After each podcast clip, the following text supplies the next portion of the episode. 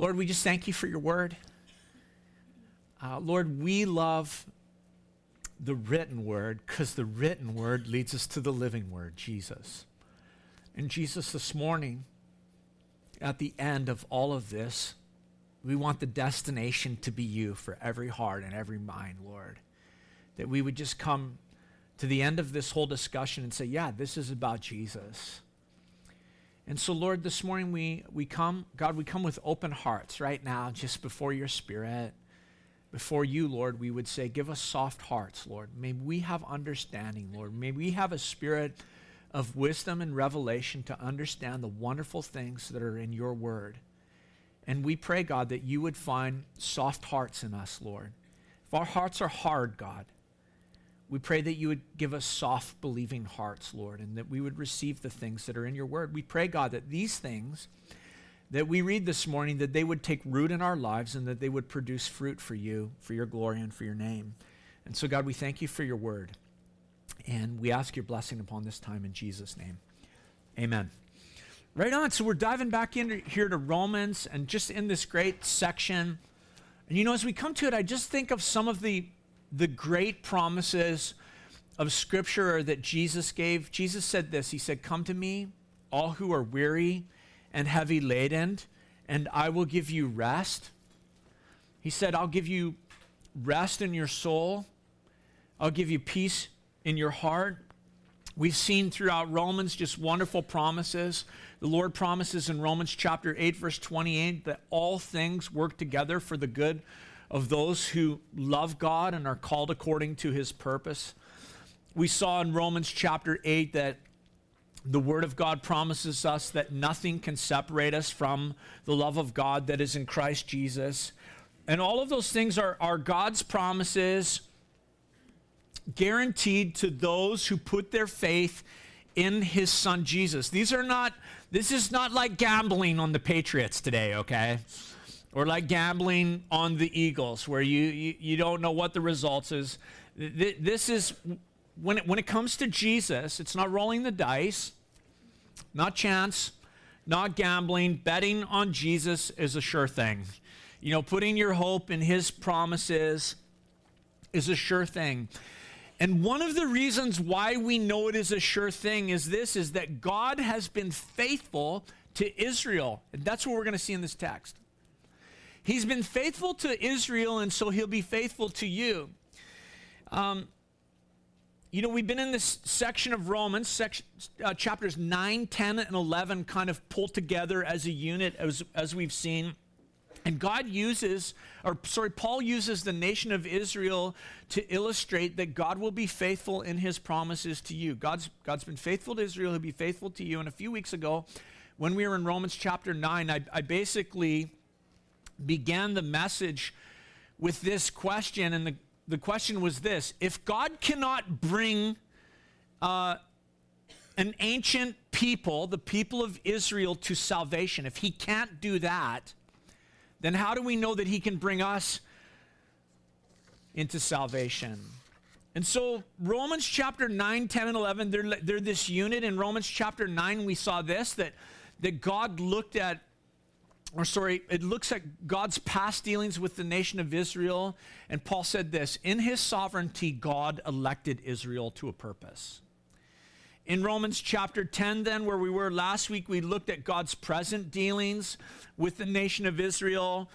That although they've rejected God's Son, God's provision for them in the person and in the work of the Lord Jesus Christ, God is continuing to hold out his hands uh, to a, an unrepentant people, and he is inviting them into salvation.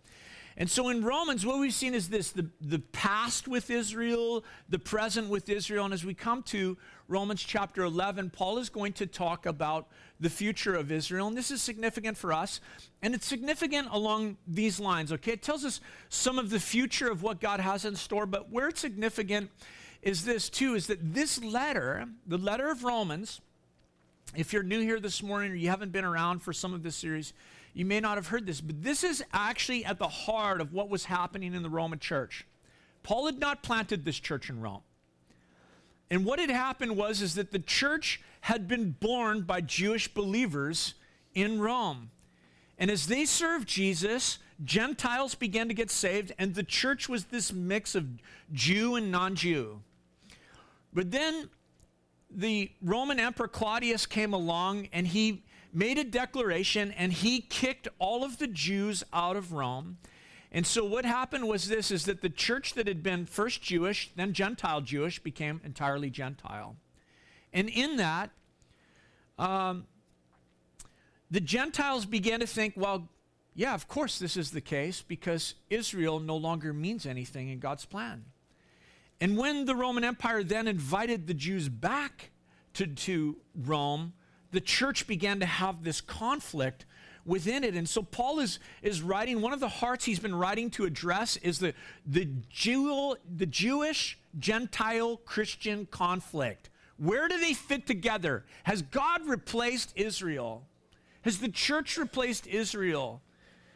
And what is God's hope for these people? And so in Romans 11, Paul tells us about God's future plan for Israel. He's talked past, he's talked present, and now he's going to talk future. And this is a really important chapter, I would say. I mean, if you're a Bible prophecy person and you like that kind of stuff, this is important because Paul is speaking of a literal future for a literal people, for a literal nation. And, and many people teach this, and many Christians believe this that God is finished with the nation of Israel, with the Jewish people. That belief actually has a, a title. It's called replacement theology, which means this the church has replaced Israel. And, and, and that kind of thinking says, you know, where Israel has forfeited the blessings and the promises of God by rejecting Jesus, the church has now become the recipient of all those promises and blessings made to Israel. And so the question is really this is like, well, has God rejected those people? Has he rejected them? God's made certain promises to Israel. And what we're going to see here is that he is going to fulfill his promises, and he, and he is going to fulfill them not on the basis of their integrity, but on the, on the basis of his own integrity and righteousness and nature and character. And this matters to us. Why does this matter? It matters for this reason. See, if, if God can bring an ancient people to salvation, then he can bring us to salvation. If God has integrity with Israel, then he will have integrity with, with you and I. And the Lord has promised. He who's begun a good work in us will bring it to conclusion. And so, Paul, to prove that that there is a future for the nation of Israel and God's, and God's plan for them, he calls five witnesses to the table in Romans chapter 11 to testify to this truth. So check it out. Verse 1 The first witness, he says, is himself. I ask then, has God rejected his people? That can't be any clearer, that question, right? By no means. For I myself am an Israelite, a descendant of Abraham a member of the tribe of Benjamin. So the first witness Paul calls to the stand is himself. I don't know how that works in a court of law, but he does it, okay? And he says this Has God rejected his people? By no means. If God has cast away the people of Israel, then Paul's kind of argument is this then explain my salvation. Ex- explain me. You know, the story of Paul's conversion is told three times in, in the book of Acts. If you ever read the book of Acts, like in a real quick hurry, you kind of think, why is it repeated three times? Like three times, it is repeated super, super clear, the story of, of Paul. And it almost seems like repetitive and redundant. But what Paul is telling us as he calls himself basically to the witness stand is, is not so much the fact that, that he was saved, but the way that he was saved. Paul's story is unique. When you think about Paul's conversion story, it's really unique, it's really fascinating. Um, you know, Paul was persecuting the church. Paul was out imprisoning Christians. He was doing everything that he could to oppose the name of Jesus. You know, when you think about your testimony, each of us has like cool stories. I love hearing people's testimonies, don't you? I love hearing how Jesus won each one of you. And we have power, lots of you have powerful stories of your conversion, of your salvation, your testimony. But none of us here in this room, for sure, have a story like Paul's. Nobody here. I mean, his story is unique. Did you see Jesus in all of his glory? I, I didn't. You know, did you hear Jesus speak from heaven? Or were you thrown to the ground?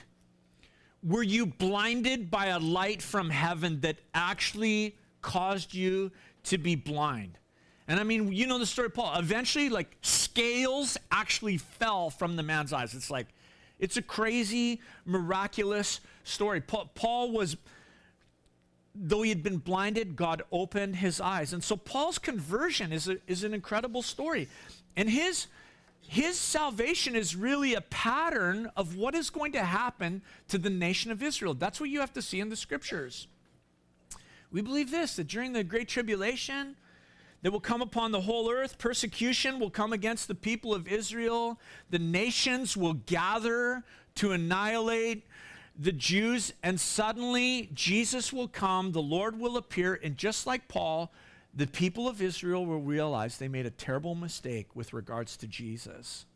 And they will turn to him and they will be saved. Zechariah, Zechariah 13 prophesies that. They will see Jesus they will recognize him as their Messiah and they will turn from their sin. They will repent and be saved.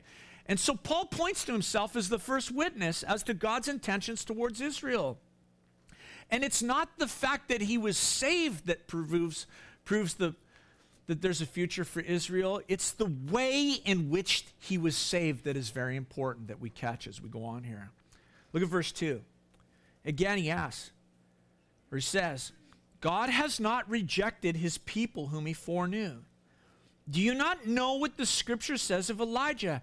How he appeals to God against Israel. Lord, they have killed your prophets, they have demolished your altars, and I alone am left, and they seek my life. Second witness, Elijah. Now, Paul tells us in verse 2 again God has not rejected his people, they're his people. He foreknew them, He's chosen them. Remember Elijah? I love Elijah. Don't you love Elijah? He's like one of the great characters of the Old Testament. He's, he's, pro, he's the prophet that called down fire from heaven, that went head to head against the 400 prophets of Baal, and God miraculously sent fire from heaven and consumed it, and the nation, uh, the nation just began to turn back to the Lord through Elijah's leadership. But one of the things that happened to Elijah after he had had this showdown with the prophets of Baal, and the prophets of Baal had been killed as a result, uh, the wicked Queen Jezebel threatened to take Elijah's life. And so the, the Bible tells us that Elijah packed up in fear after this showdown and after this threat on his life. And he ran for 40 days and 40 nights to Mount Horeb, that's Mount Sinai And he went to Mount Sinai, and there he hid, and fear of his life, he hid in a cave. And the Bible tells us that the word of God came to him, and God said to him, Elijah, what are you doing here? And then he began to complain to the Lord, and he began to pray to the Lord about the spiritual state of the nation around around him, his own people, and he said, "Lord, you know, I, am I'm, I'm so spiritual. I'm in tune with you. The nation and the people around me that I'm trying to serve you in the midst of are fleshly, carnal, worldly people who have turned against you, and I'm all alone." And Elijah, it's crazy to me. He made an appeal to the Lord against Israel. You think about that. Lord, they've killed all your prophets, he says. They've torn down your altars. I'm the only one left, and they're trying to kill me. He began to pray against the nation of Israel. That's crazy when you think about it. Because he's the guy who called down fire from heaven. he's the guy who prayed, and the Lord sent rain. Uh, you don't want to have that. He's the guy who prayed, and the Lord raised the widow's son from, from the dead. Okay? You don't want this guy praying against you, is what I'm trying to say. In terms of people praying against you, Elijah's not the man you want praying against you. And he was appealing against Israel. And the Lord said to him, Elijah, you think that you're the only one left and the nation is departed from me? You don't know that I've reserved 7,000 people for me. That there is a remnant left that is, that is serving me. And, and there is a remnant of, of true believers. You think the nation is departed and that you're all alone, but there is a remnant of those who truly have put their faith in me. And even now, the point Paul is saying is this. Even now, the fact is that, that though most of the nation of Israel has rejected Jesus, that is no proof that God is done with them. That's no proof. You know, there's never been a time, when you think about it, you read the Bible, there has never been a time when the entire nation of Israel has been true to the Lord. We know this, that even amongst uh, those chosen people, God makes a distinction between Ishmael and Isaac between the son born of the flesh and the son born of the promise. And it's not the law or the covenant of circumcision that saved the, saves the Jewish people or saves you and I. Like Abraham, they have to believe in faith in the Lord, like you and I, to be saved. You know, I think about Elijah praying against them, and I just think, man, I got to remember that next time I want to pray against someone. Re- remember this that, that there are things in play that you don't know about. Yeah, I mean, can you know someone else's heart? Elijah was ignorant. You know, he was ignorant to the fact that there were 7,000 faithful people to the Lord. And I just was thinking about it, I thought, you know, when I pray, I wonder what facts I'm like ignorant of. What I don't know. You know, when I think about that person that's the person that's maybe got you all riled up, what, what facts are you ignorant of in that situation? You know, just bring it to the Lord. And so as Elijah makes his appeal uh, to God, look at verse 4. It tells us how God answered him. But God said to him, But what is God's reply to him? I have kept to myself 7,000 men who have not bowed the knee to Baal. So too, Paul says, at the present time, there is a remnant chosen by grace. So Paul says, just as there was a remnant in Elijah's day, so now there is a remnant, and there will always be a remnant amongst the nation of Israel chosen by grace. Verse 6. But if it is by grace, it is no longer on the basis of works, otherwise, grace would no longer be grace. We know this. We should know this. You can't mix grace and works, it doesn't fit together. They, they cancel one another out in God's math. Israel, as a nation, had always been so concerned with trying to please God on the basis of good works and obedience to, to the law. And we can do the same as followers of Jesus. But the problem is, is when, when we rely on our good works and the things that, that we do to get God in a position of submission to us, it doesn't leave room for His grace. It doesn't leave room for His unmerited favor. And the nation of Israel had relied on that arm twisting, and they refused to submit to God's grace that was made available through Jesus. They refused to submit to Christ's righteousness. And and those who depend on their own righteousness, self righteous people, religious people, are no different today. You know, when you, when you trust in your religion, when you trust in your righteousness, your self righteousness, you cancel out grace. Like, man, I don't want to cancel out God's unmerited favor. I do not want to put trust in myself. I want it to be in Jesus. And the reality is, is when you rely and trust on your religion and, and your self righteousness, you cancel out Jesus. There's no need for him in your life. And if a remnant had been saved, I would say in this situation, proving that, that God was not through with his people, then the question is this well, then what about the rest of the nation? If there's a remnant, then what about the rest of the nation? A remnant has been kept, but what Paul's going to tell us, the rest have been hardened. Check it out, verse 7. What then? Israel failed to obtain what they were seeking. The elect obtained it, but the rest were hardened. As it is written, God gave them a spirit of stupor, eyes that would not see, and ears that would not hear, down to this very day. Another translation says, uh, translates the word hardened as blinded. They were hardened or they were blinded. They have, they have eyes that can't see. That hardening that, that spiritual blindness, that spiritually impaired hearing, was the result of resisting truth, resisting God's truth. You know, we've all experienced that time to time in our lives where we resist the truth of God. We know, you and I know that at times my ears are dull, man. At times it's like my eyes are blind to the to the things of God. Our hearts are hard and our and our eyes maybe don't see with the with the focus and the vision that they had once seen and and the fact is is that I would say this God is the same today, yesterday, today, and forever. That's what the Word of God says. And, and so that means this that God does not change, God does not move. And so if our relationship with the Lord in a certain sense is frosty, or if it's cold, or if it seems hard or aloof, it's not God that ever moved. It was not God that moved, it's us.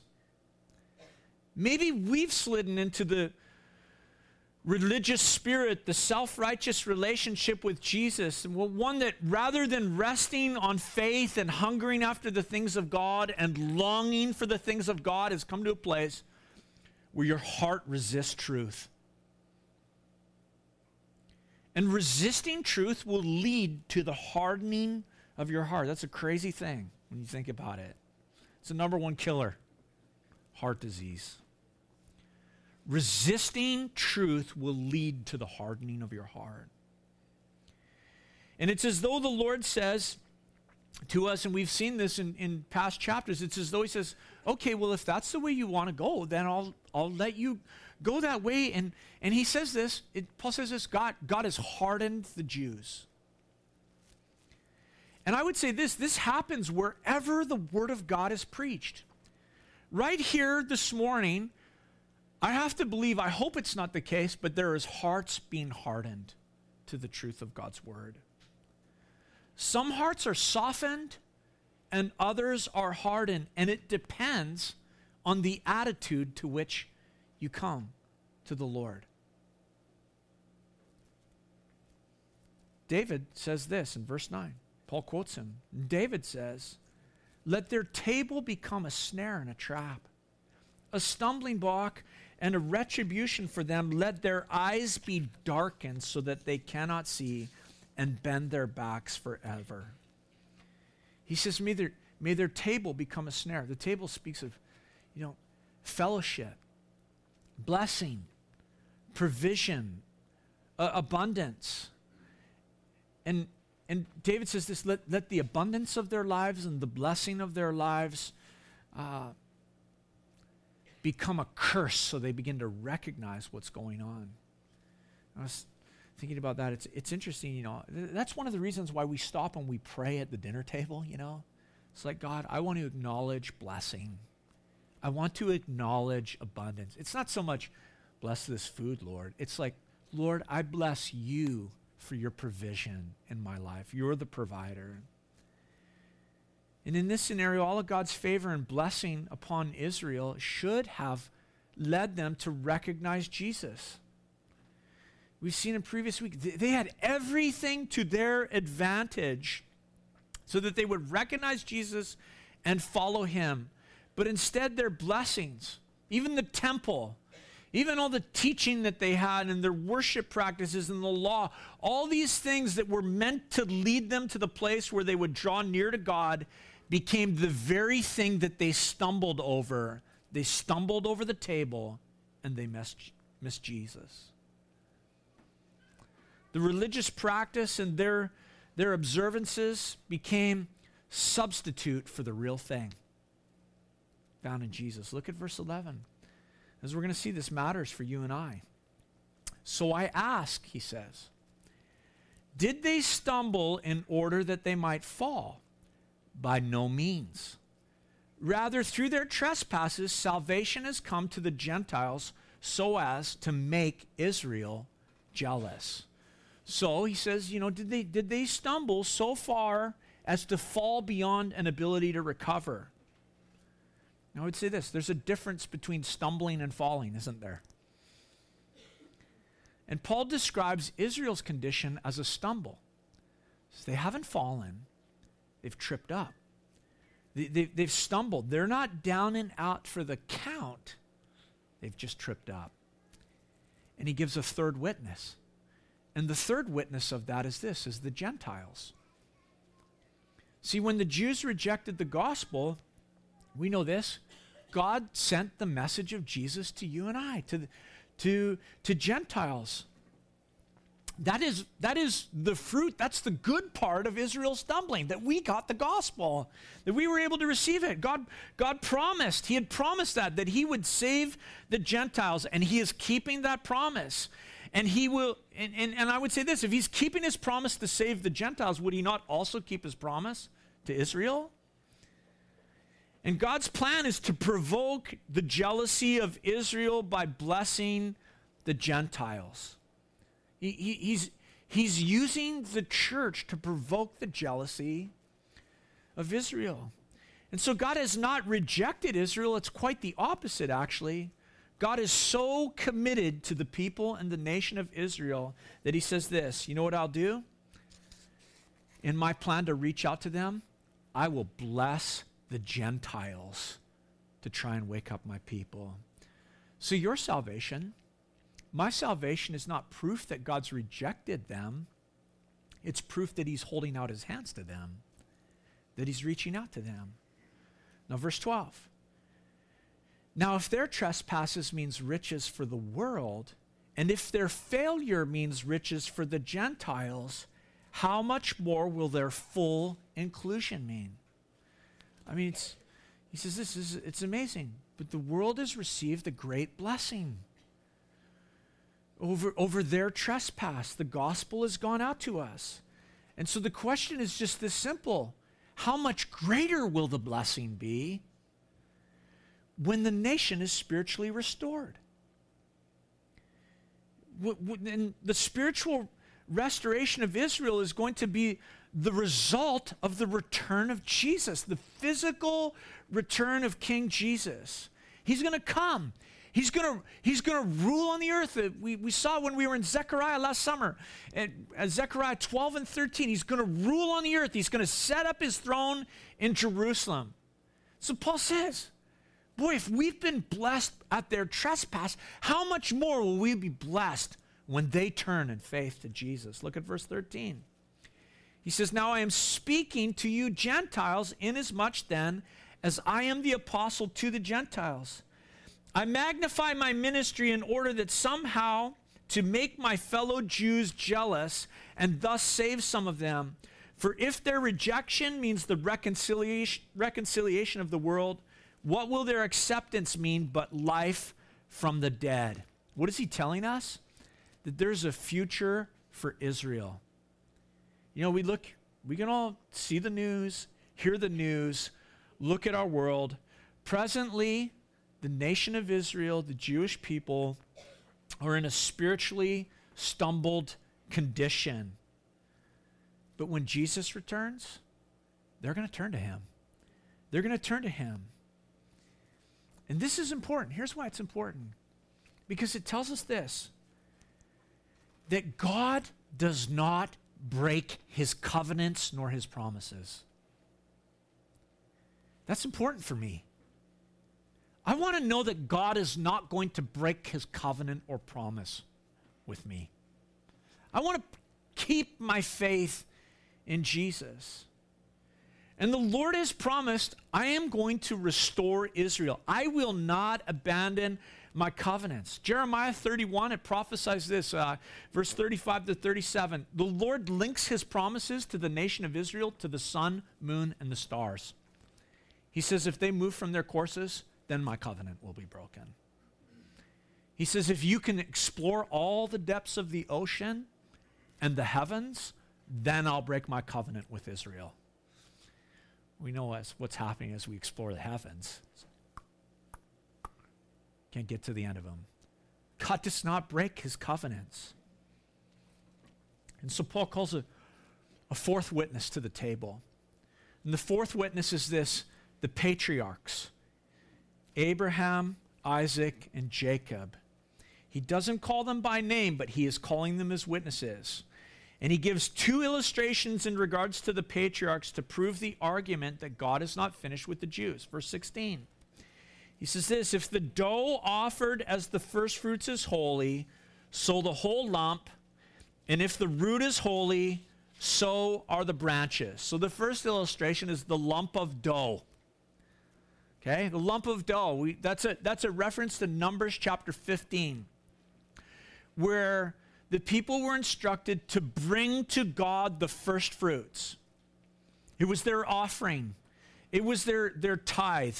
And they were even to bring the first lump of the dough and give it to the Lord, and in turn, the rest was sanctified. That's part of why we practice tithing, you know. We say, well, I give to the Lord of my first fruits. I am sanctifying the rest. It's not just about the 10%, it's about the 100%. It's like, I want God to sanctify the 100, so I honor with the 10. And so the application to the history of Israel is this is that that God accepted Abraham. Abraham's the lump. Isaac, Jacob, they're the lump. They're the first fruits. And God accepted Abraham, he chose him, and in doing so, he set apart the descendants as well. And in spite of their failings, failings, in spite of, in spite of their, their, their mess ups and their sin and all of that stuff, Abraham and Isaac and Jacob were accepted by God because they put their faith in him.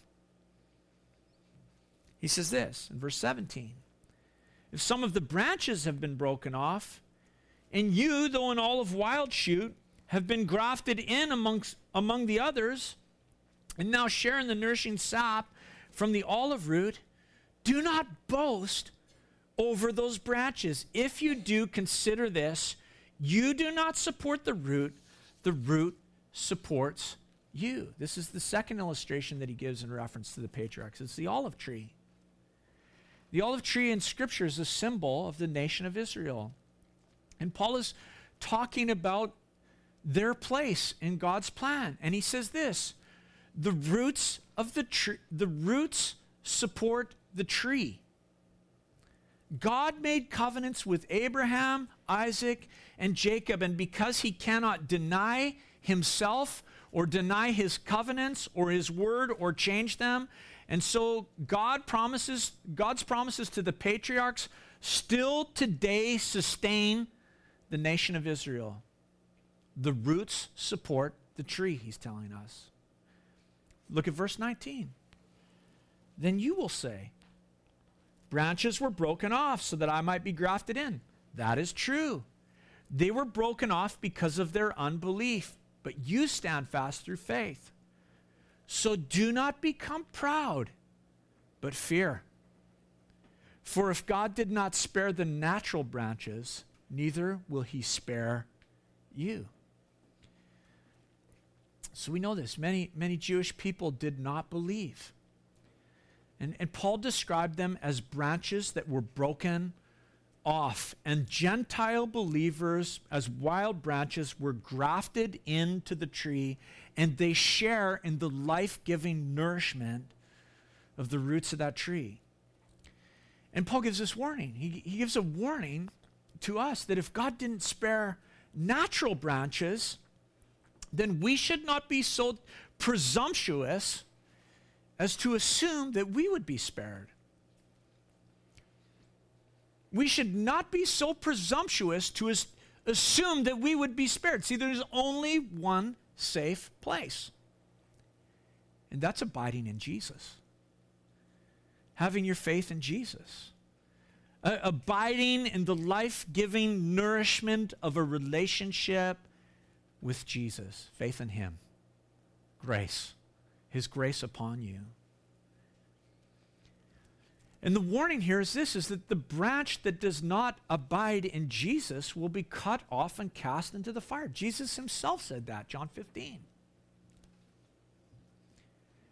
And all that means this, Paul says. He's going to say in a moment that, that you need to understand the kindness and the sternness of God. He warns us don't, don't look out and become proud in your heart. But fear, he says. You know, you consider what Paul says here, and, and it might, might shock you, but he says this. Like, again, I mean, I just, we have to see this. He says this if, if God cut out some of the Jews when they lost their faith in him, he warns he'll also cut you out if you lose your faith in him. And the warning is this be, be serious about this fear. Don't be arrogant. Serve the Lord with fear because he's the same God. You know, I would tell you that right here is why I don't believe once saved, always saved. That's it for me. The warning is there. Paul says, note the kindness and the severity of God. Verse 22, look. Note then the kindness and severity of God. Severity towards those who have fallen, but kindness to you, provided you continue in his kindness. Otherwise, you will be cut off. You know, this is why we've been saying this throughout Romans. I've been saved, I'm being saved, I am going to be saved. And we're very mistaken when we take salvation and we think it's a line that we step across. It's a relationship, it's abiding in the vine. My faith always has to be in Jesus, not sliding into works or stepping away from my faith. You know, the, the picture in Scripture really is this no one can snatch you from my hand, but we know this it's an open hand. No one will snatch you, but my hand is open. And I invite you to abide in me. And so I love that because to me it says, what does it say? It says this don't be arrogant. But we love arrogant people, don't we? we love spiritually arrogant. Nobody, we don't like that. I don't like that. No one likes, no one admires the spiritually arrogant person.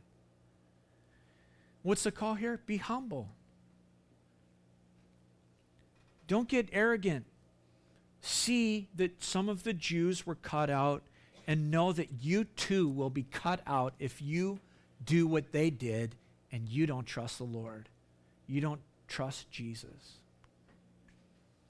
Do you know? Let's just drive this home for a minute here. Do you know that the Bible prophesies that in the last days that a professing Gentile church will be cut off. 1 Timothy 4, 2 Timothy 3, 2 Thessalonians chapter 2. All of those chapters indicate that a professing church will be cut off because of its apostasy. They turn from Jesus.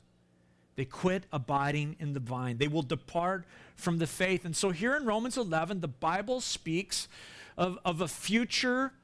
Uh, a future for apostate Israel. Now, this is interesting. Just stop and think about this for a moment. The Bible says that Israel is apostate, but there is a future for them. God is going to restore them. But nowhere in the Word of God does it say there is a future for the apostate church. Doesn't say that. The Lord warns about being cut off. And I would say this why, why is there hope for an apostate Israel when there is no hope for an apostate church? And it comes down to this fact the roots. The roots and God's covenants the roots of the olive tree. God keeps his promises, and he will keep his covenants to Abraham, Isaac, and Jacob. And Paul is telling us the roots are still good. Look at verse 23. And even they, if they do not continue in their unbelief, will be grafted in, for God has the power to graft them in again.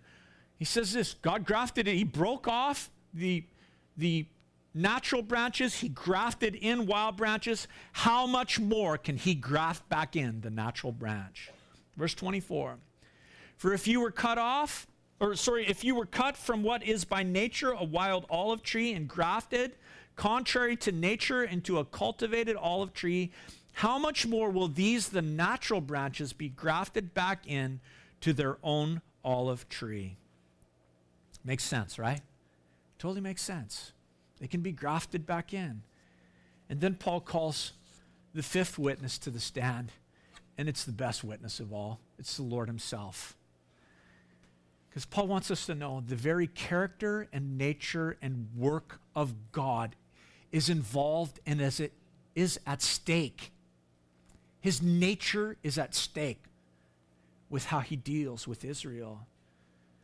You know, I could say this, we, we could argue different points when it comes to Bible prophecy, but we, we must remember that when it comes to God's dealings with Israel, they are his people. So, verse 25 Lest you be wise in your own sight, I do not want you to be unaware of this mystery, brothers a partial hardening has come upon Israel until the fullness of the Gentiles has come in. It's kind of five characteristics I think that Paul points out about God as a witness and his nature. And the first one he says is this this, this whole thing has to do with God's timing. He's waiting for the fullness of the Gentiles to come in. See, God knows what He's doing. And what, what is happening with the nation of Israel is part of God's plan. The hardening or the blinding of Israel is both partial and it's temporary, it's a stumbling. And, and it will last until the full number of Gentiles has come in. You know, God's at work in the world. He's building his church. He said, I'll build my church, the gates of hell will not prevail against me. And primarily, the building of his church has happened amongst the Gentiles. And when, the time, when time has run its course, and whatever that number is, the last one comes in.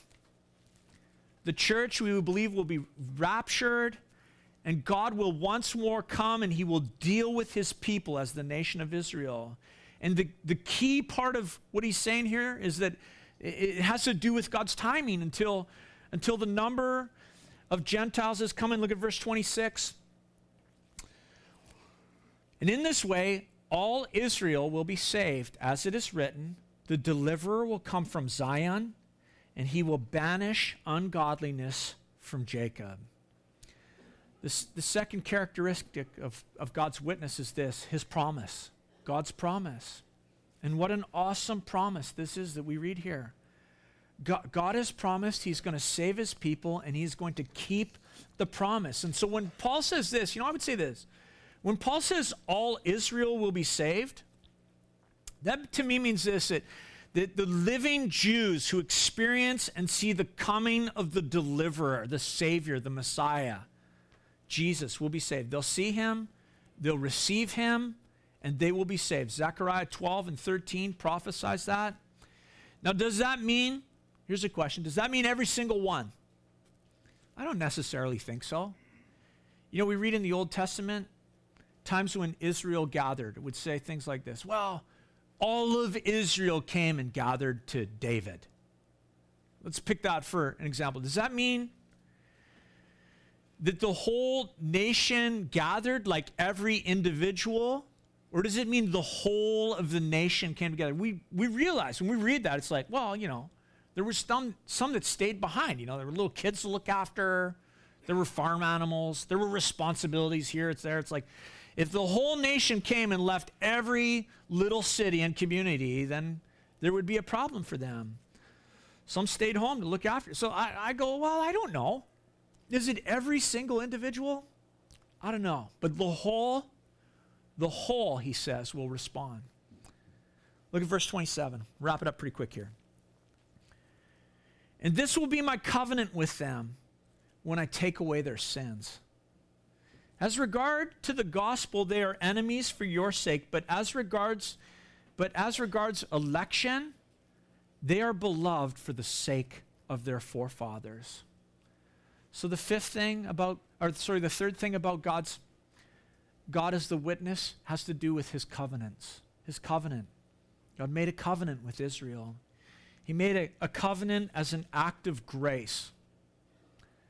The covenant God made with Abraham is based on, on grace.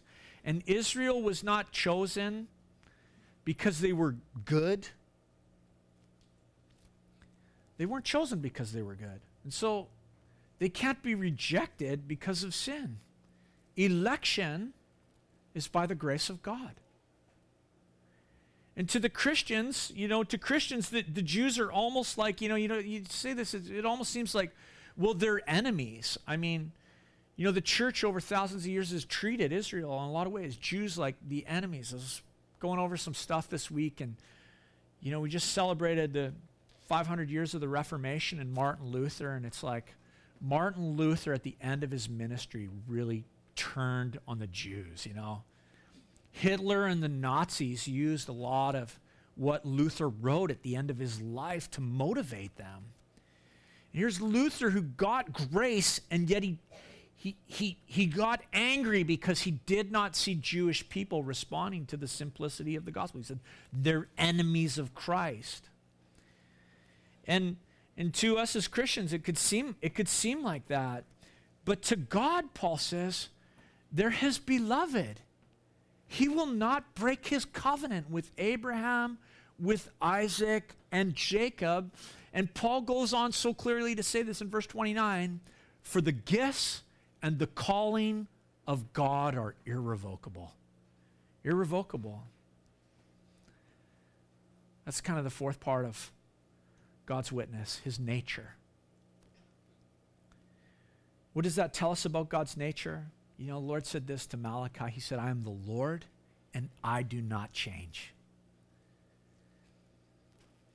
You know, the Word of God tells us that God in Numbers, Numbers 23, God is not a man that he should lie, nor a son of man that he should change his mind. Does he speak and not act? Does he promise and not fulfill?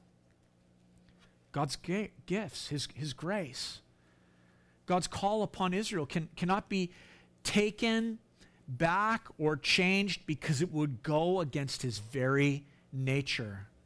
So God will be true and he will be consistent to his word no matter what men might say and no matter what we might perceive. Verse 30. For just as you were at one time disobedient to God, but now have received mercy because of their disobedience, so they too have now been disobedient in order that by the mercy shown to you, they may also now receive mercy. For God has consigned all to disobedience that he may have mercy on all. This is the fifth part of God's witness, his grace. Because the Jews, because of the Jews' unbelief, Gentiles were saved. And now, through our belief, maybe the Jews will be saved. And we talked about this last week that we have a spiritual obligation to the nation of Israel. We have a spiritual obligation to Jewish people. Our obligation is this brag about Jesus. Brag about Jesus. The Messiah, my best friend, is a Jew. I'm saved because of the word that was given to you. I'm saved because of Jesus. Brag about him. You know, it's cool as you, as you come to the end of this chapter, it's like Paul's contemplated all of this stuff. He's been talking about it, talking about God's great plan of salvation throughout the ages, the way that he's at work in the world, and all of the things that he's doing. And Paul just breaks out here at the end in a doxology of praise. To him, this is so awesome. To him, this is so awesome that he just begins to worship God and to, to stand in awe of God's salvation plans. A doxology is just this it's a praise to God. Check it, check out what Paul says here. Oh, the depth and the riches and the wisdom and the knowledge of God. How unsearchable his judgments and how inscrutable his ways. For who has known the mind of the Lord? Or who has been his counselor? Or who has given him a gift that he might be repaid? For from him and through him and to him are all things to God be the glory forever. I, I just love that. I'm like, as I was studying that, I was just like, I was remembering the song that we used to sing like back in the 90s, these very words of Romans 11:36. You know, it was an old vineyard tune, from him to him through him be all things, to God be the glory forever. And Paul says this about God as he's thinking about this. He's like, the wisdom of God. The wisdom of God is inscrutable. That's like a weird word. You know what that means? It just simply means this. It's, it's like impossible to understand or interpret. He's God. It's ins- he's inscrutable the ways he's at work. He says about God's wisdom that God is like, it's like he's independent. He's, he's free from people's control. He's, he's not under the authority of anyone. There's no outside control over him. He's just fulfilling his word and doing his thing. He praises him for it. He says, he says about the Lord, he says this, it's from him and to him and through him are all things. What he's saying? He's like, he's saying this. What do we have without God? Like, life is, God is indispensable, absolutely necessary. I need him, Paul is saying as he says this. To him and through him and for him are all things. And his conclusion, as he just shares all this stuff about God's salvation story and just his plan through the ages, is this Man, to him be glory forever. Worship him. That's what he's calling, that's, that's what the end conclusion. Jew, Gentile, Israel, all this discussion, the end conclusion is this worship God. Worship God. And we know this that the Lord has made a way for us to worship him, and it's through his son Jesus. He's come, the sacrifice for our sins, the perfect man who gave his life on a cross so that nothing should separate us from the love of God. And those who have their faith in Jesus Christ, put their hope in his cross and his resurrection, they have hope. They have a future. They're part of this story. And this morning, man, I just invite you. We're going to come to the Lord's table. I'm going to invite the worship team to come, actually. We're going to come to the Lord's table. We're going to participate in, in the Lord's Supper.